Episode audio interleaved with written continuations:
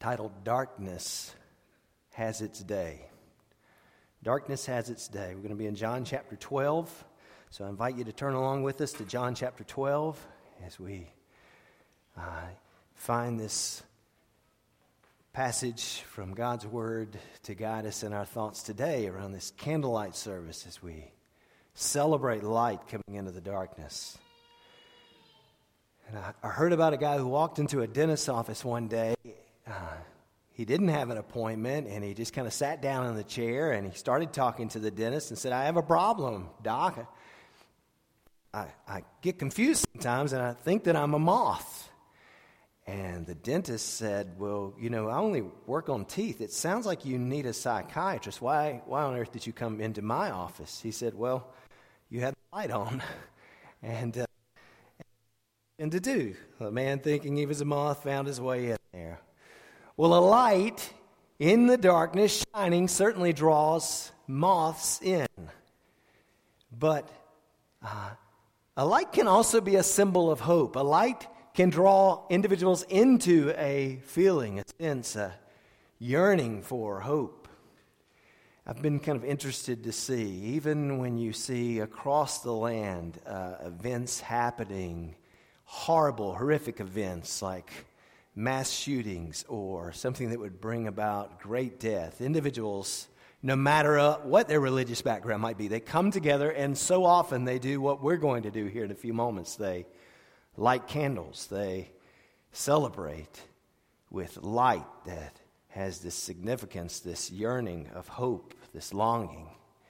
And so a light can be a symbol of hope. Like if you were lost in the woods on a dark night and you were trying to find your way and you turned the corner and you saw a porch light in the distance, you would rejoice to see that light.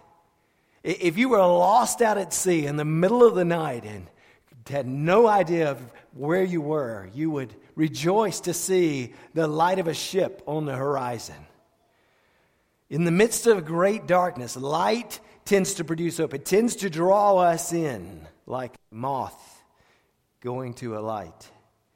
And services like the one that we're having here today appeal to us for the simple way that they combine the experience of driving away darkness with just a little light that we'll hold here in these moments.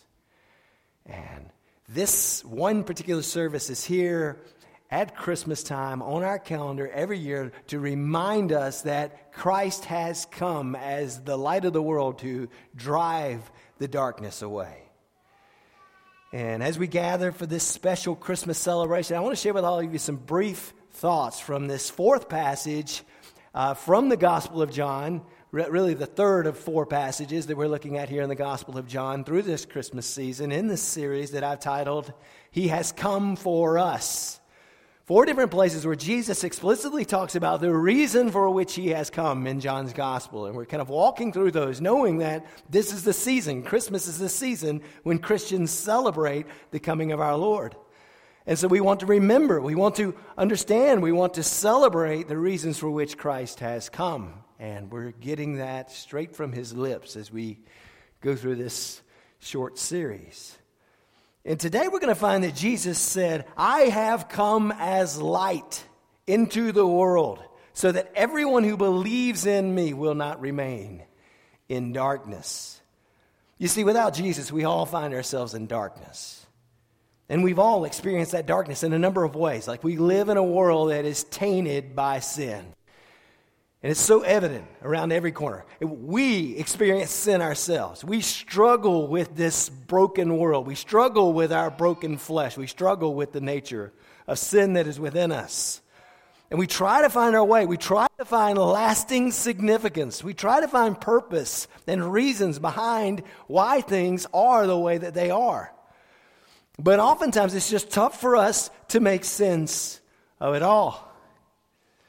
And sometimes it just feels like we're groping around in the darkness. We may wonder is there truly a creator behind all of this? And if so, why has he created me? Is there any hope beyond these failing bodies and these fleeting pleasures that I experience here and now? Is this all there is? We may wonder is this, is there even meaning, meaning to it all. And if we're left to our own devices, we seek out meaning and we value things uh, that ultimately come from people and philosophies and performance and activities. But we realize that even our greatest accomplishments, even our fondest heroes, only remain here for a brief season before they fade away. Bad things can happen to good people, and broken things interrupt good causes. And it can all seem to be so covered, so cloaked in darkness at times.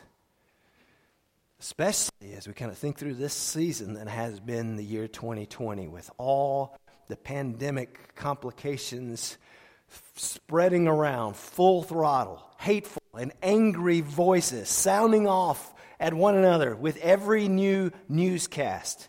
And we may be prone to wonder Will darkness win the day? And if that's you, if you're struggling with these questions, if you're growing weary with the struggle of a dark and a darkening world, then I want you to hear the good news of Christmas.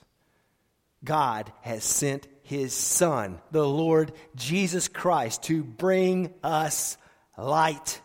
It's a light which shows us God's heart. It's a light which gives us a sure and steady hope. And to a world of darkness, light has come.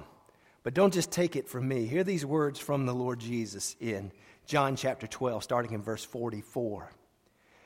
And Jesus cried out and said, He who believes in me does not believe in me, but in him who sent me.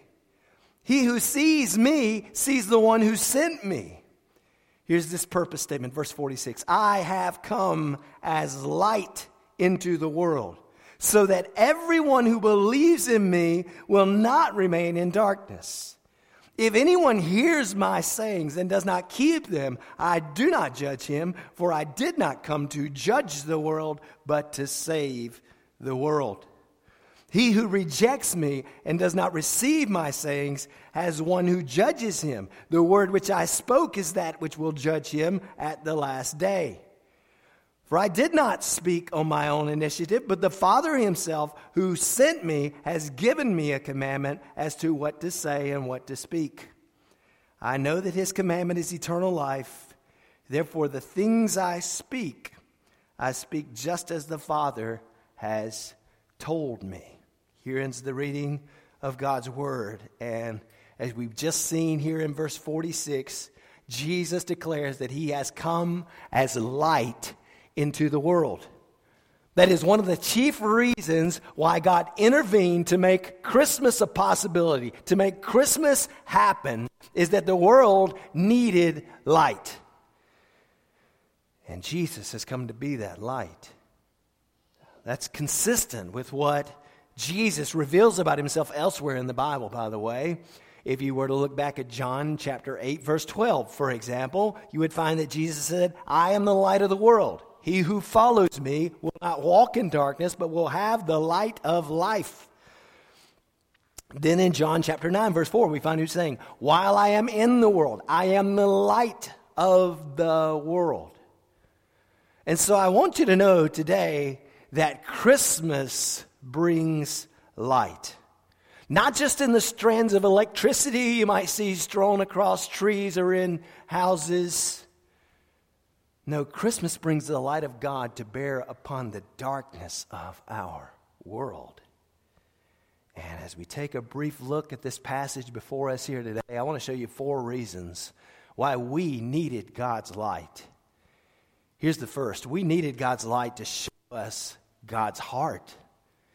We needed God's light to show us God's heart. If you're on a virtual meeting, as so many of us have to be on today in our workplaces, and you lose communications with someone who's on that meeting, you might describe that individual saying, oh, oh, he's gone dark on us. And when we can't see, when we can't communicate with an individual, there's a sense in which they're dark to us. And God didn't want his people to flounder around in the darkness of a broken line of communication with him. He didn't want us unable to understand what he's up to. And so God the Son took on flesh and came to earth to establish visible communications with mankind so that we would know his heart. Christ has come as the missionary to reveal God's gospel message to us in the flesh. This is how we know God's heart. Jesus makes it clear in verses 44 and 45 that he has come as God the Father's representative, conveying the direct information that we need to know about God. And that's why he says, He who believes in me does not believe in me, but in him who sent me. And then he goes on to say, And he who sees me sees the one who sent me. And from first to last, Jesus reveals that he and his heavenly Father are one. In John chapter 10, verse 30, that's what he plainly declares I and the Father are one. He will later reveal in John chapter 19, or John chapter 14, verse 9, whoever has seen me has seen the Father. That is to believe in Jesus and to receive him as light is speaking revelation into this otherwise confusing world in which we live. To do that is to believe in the Almighty Creator God who sent him. To believe in Jesus is to believe in God the Father. Let me say this another way. Like, if you don't have Jesus as your Savior, then you don't know God as your Father. As John would write in his letter, 1 John 2 23, no one who denies the Son has the Father. Whoever confesses the Son has the Father also, John says. And if you want to know the heart of our God, if you want to know the heart of the one who sent his missionary at Christmas time, if you want to know the one who created you and what he desires for you, you won't be able to find that apart from God's light. The Lord Jesus Christ, who has come to reveal God's heart for you. And there are many people who claim that they have a relationship with some knowledge of God, but they know nothing of Jesus Christ. Some individuals will even say, I believe in God, but I don't believe in Jesus Christ. Well, if what Jesus is telling us in these verses is true, and I would argue that the history of our world, the very division of how we account for time, the very emptiness of the grave, testified to by the martyrs of the early church, tell us that what he is saying here is true. And if what he's telling is the truth, then believing in God without believing in Jesus Christ is impossible. The only way to have a relationship with God the Father is through his Son. And that is the only way to know God's heart for you. Breaking the darkness about uncertainty in your Creator's activity is to believe on the Lord Jesus. And to believe on Jesus is to believe on God the Father. And to see Jesus is to see God the Father. That's the first reason why we needed God's light was to show us God's heart. Next, we needed God's light to lead us out of our darkness. Jesus didn't come to inform us about the darkness we're in, only doing that. He came to lead us out of the darkness that we're in. Like, can you imagine being caught in the crevice of uh, a couple of rocks in a cave uh, and then being stuck in the darkness there with no light, only to have a light bearing rescuer to come to you and then say to you in that moment, Man, you're really in a lot of darkness right now only to just kind of abandon you, only to walk away, only to leave you stuck in the crevice in the darkness. Can you imagine being in that sort of situation? No, we expect a rescuer. We expect one who brings light into our dire situation of darkness. We expect that one to lead us out, to take us out of the darkness. And that's what Christ has come to do. And so he says in verse 46 I have come as light into the world so that everyone who believes in me will not remain in darkness. Why would anyone stay in darkness when he or she has the opportunity to find light? Well, we tend to like the darkness when we're trying to hide something. And some of you who are married couples or maybe you're dating singles, you might enjoy a candlelit dinner every once in a while. What makes a candlelit dinner more romantic? It's the darkness, is it not? Darkness hides our flaws. Darkness makes me look a little bit better to my wife, right? She can't see those flaws. And in the darkness, our wrinkles and our bulges and our defects tend to be hidden away. And sometimes that's the mentality we bring to the darkness of sin in our lives. We know that what we're doing isn't right, but we don't want to deal with the flaw, and so we remain in the darkness. If you're trying to conceal something, you don't want the truth exposed. If you're trying to conceal a secret sin, you don't want the light of Jesus Christ. Job chapter 12, verse 22 says, God reveals the deep things of darkness and brings deep shadows into the light. And that's one of the reasons why so many people steer clear of the message of hope that we find in Jesus Christ. He points out our darkness in order to lead us into the light. He makes us feel uncomfortable and he reveals our hidden motives and our secret sins. He shows us the darkness that we're in so that we'll realize our need for our rescue and then we might be led out of that. But not everyone wants to be let out. As Jesus declared in John 3:20, everyone who does evil hates the light and will not come into the light for fear that his deeds will be exposed. That if we're going to be led to the light, if we're going to be led to safety, if we're going to be rescued from the darkness of sin, then we must be willing to have our deeds exposed. We must be willing to acknowledge our flaws and our wrongs. We must be willing to confess that we're stuck in the crevice of the cave of the darkness of this world and that we need to be rescued. We can't just tell the rescuer, no, leave me alone. I've, I've got this. We must confess that we are sinners if we want the rescuer of sinners, who is Jesus Christ, to lead us out of the darkness of sin. And it's common to encounter a child who is afraid of the dark. Like I've experienced that with all of my kids at some point.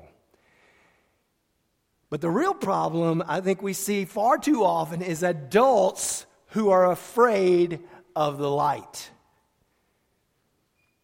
They won't come to Jesus for fear that they'll have to let go of the darkness and reveal what they've been up to all along it has been wrong.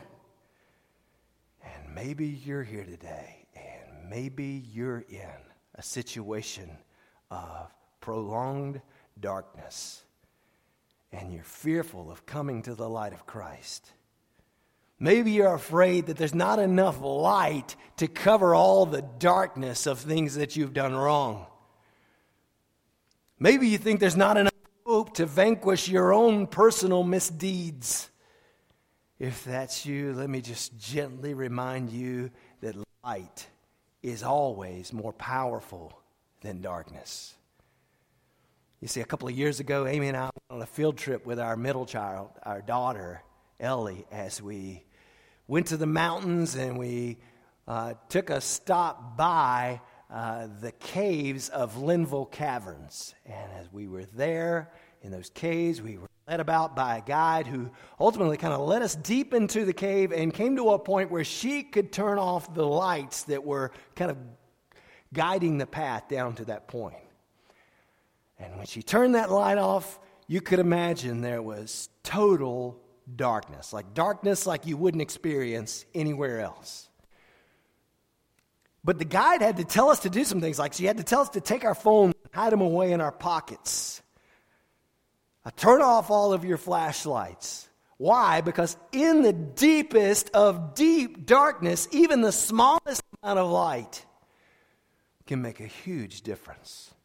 Even the smallest amount of light can drive away the darkness. Because light is more powerful than darkness. And let me just say if you have a checkered background, if you've been an addict of sin, if you've wronged Almighty God with your thoughts and with your words and with your deeds still you should know that God's light is strong enough to cover that darkness. His light has all the strength that it needs to pervade that darkness, to drive it away. And when Jesus declared that he is the light of the world over in John chapter 8, he followed that declaration up by saying, He who follows me will not walk in darkness, but will have the light of life. So, what's it going to take to escape the darkness? You must believe on the Lord Jesus. You must yield your life to Him. You must follow Him. If you place your everlasting trust in Jesus Christ as your Savior, if you orient your life to following Him as Lord, then He promises that you will have the light of life. You'll have all the light that you ever need to deal with the darkness of your past mistakes, the darkness of your past disappointments, the darkness of your past shame, the darkness of your past failures.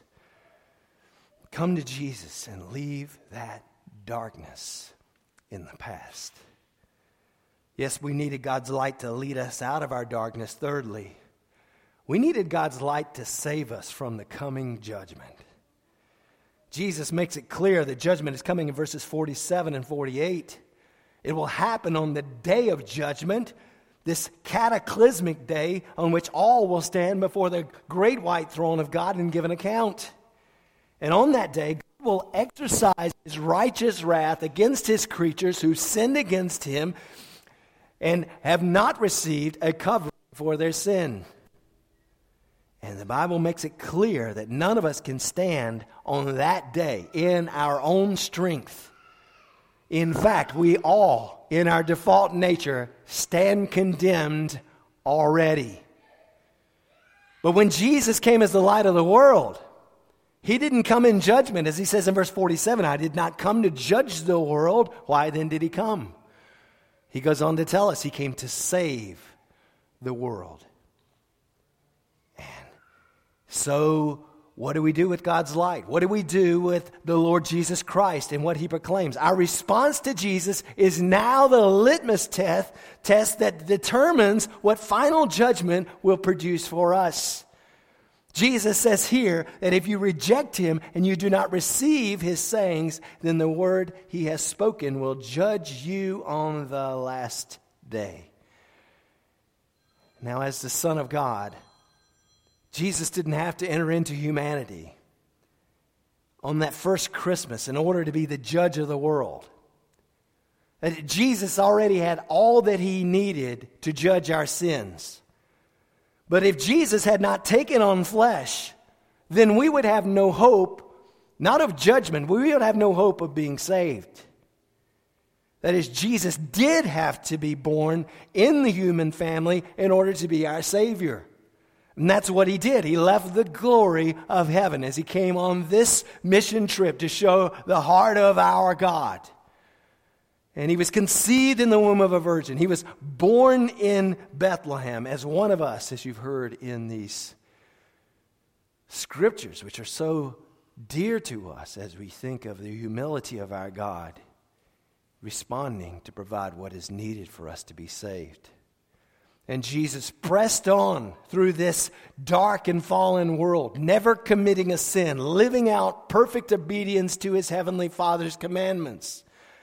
He did what no other man had done before and what no other man could do as he lived a sinless life. And then, though he knew no sin, he became sin for us on a cross. He died in our place. He bore the wrath of God upon his own humanity that he might become our substitute.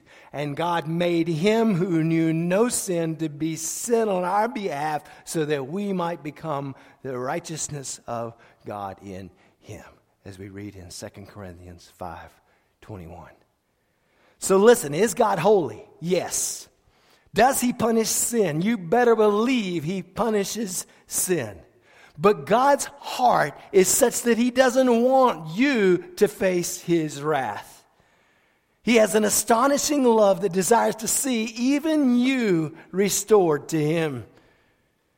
He desires for you to be saved. And that's the reason for Christ's coming.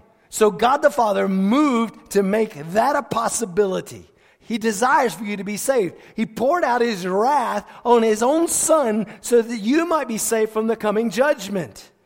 The very fact that the Son of God has come into this world to pay the penalty of our sins is proof that God loves you and He wants you to be saved from this coming day of judgment.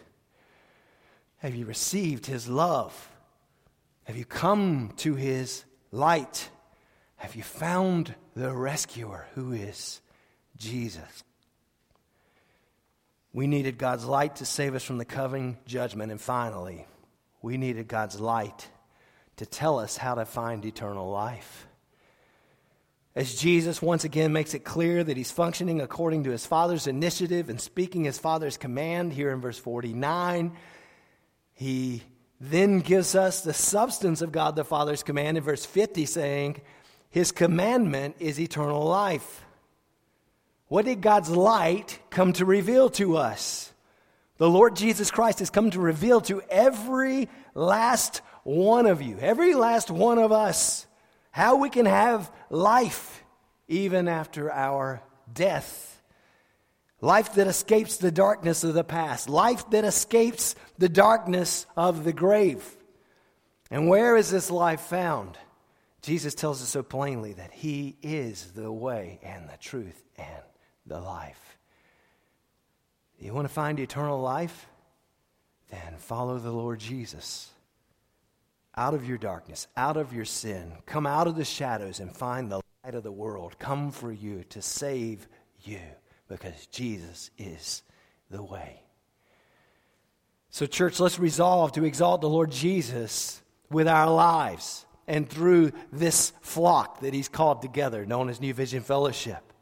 Let us resolve to see individuals drawn to Him the light of the world was lifted up on a cross so that whosoever might come and find life and light in abundance. If it means that our dreams and our plans, and yes, even our lives, need to step out of the spotlight so that His life can reign as the light of the world through us, then let us do whatever it takes to lift up the light of the world so that all can behold Him and believe in Him and find His mercy and His grace. I heard about a painter who had painted a bleak looking painting. It was a painting of a blizzard in the dark of night, and over in the corner there was a cold and empty cabin. And the painter steps back to look at this bleak and dark sort of picture that he had painted. And he resolved that he wanted to make a difference in the painting.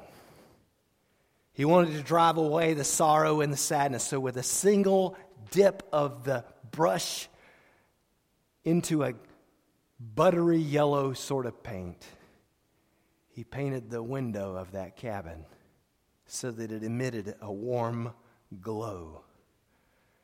And that cabin, which had once looked like such a cold and dry and lonely sort of place to be, such a dark place to go, suddenly became that which invited the individual lost in the darkness of the blizzard to find warmth and hope and fellowship and nourishment.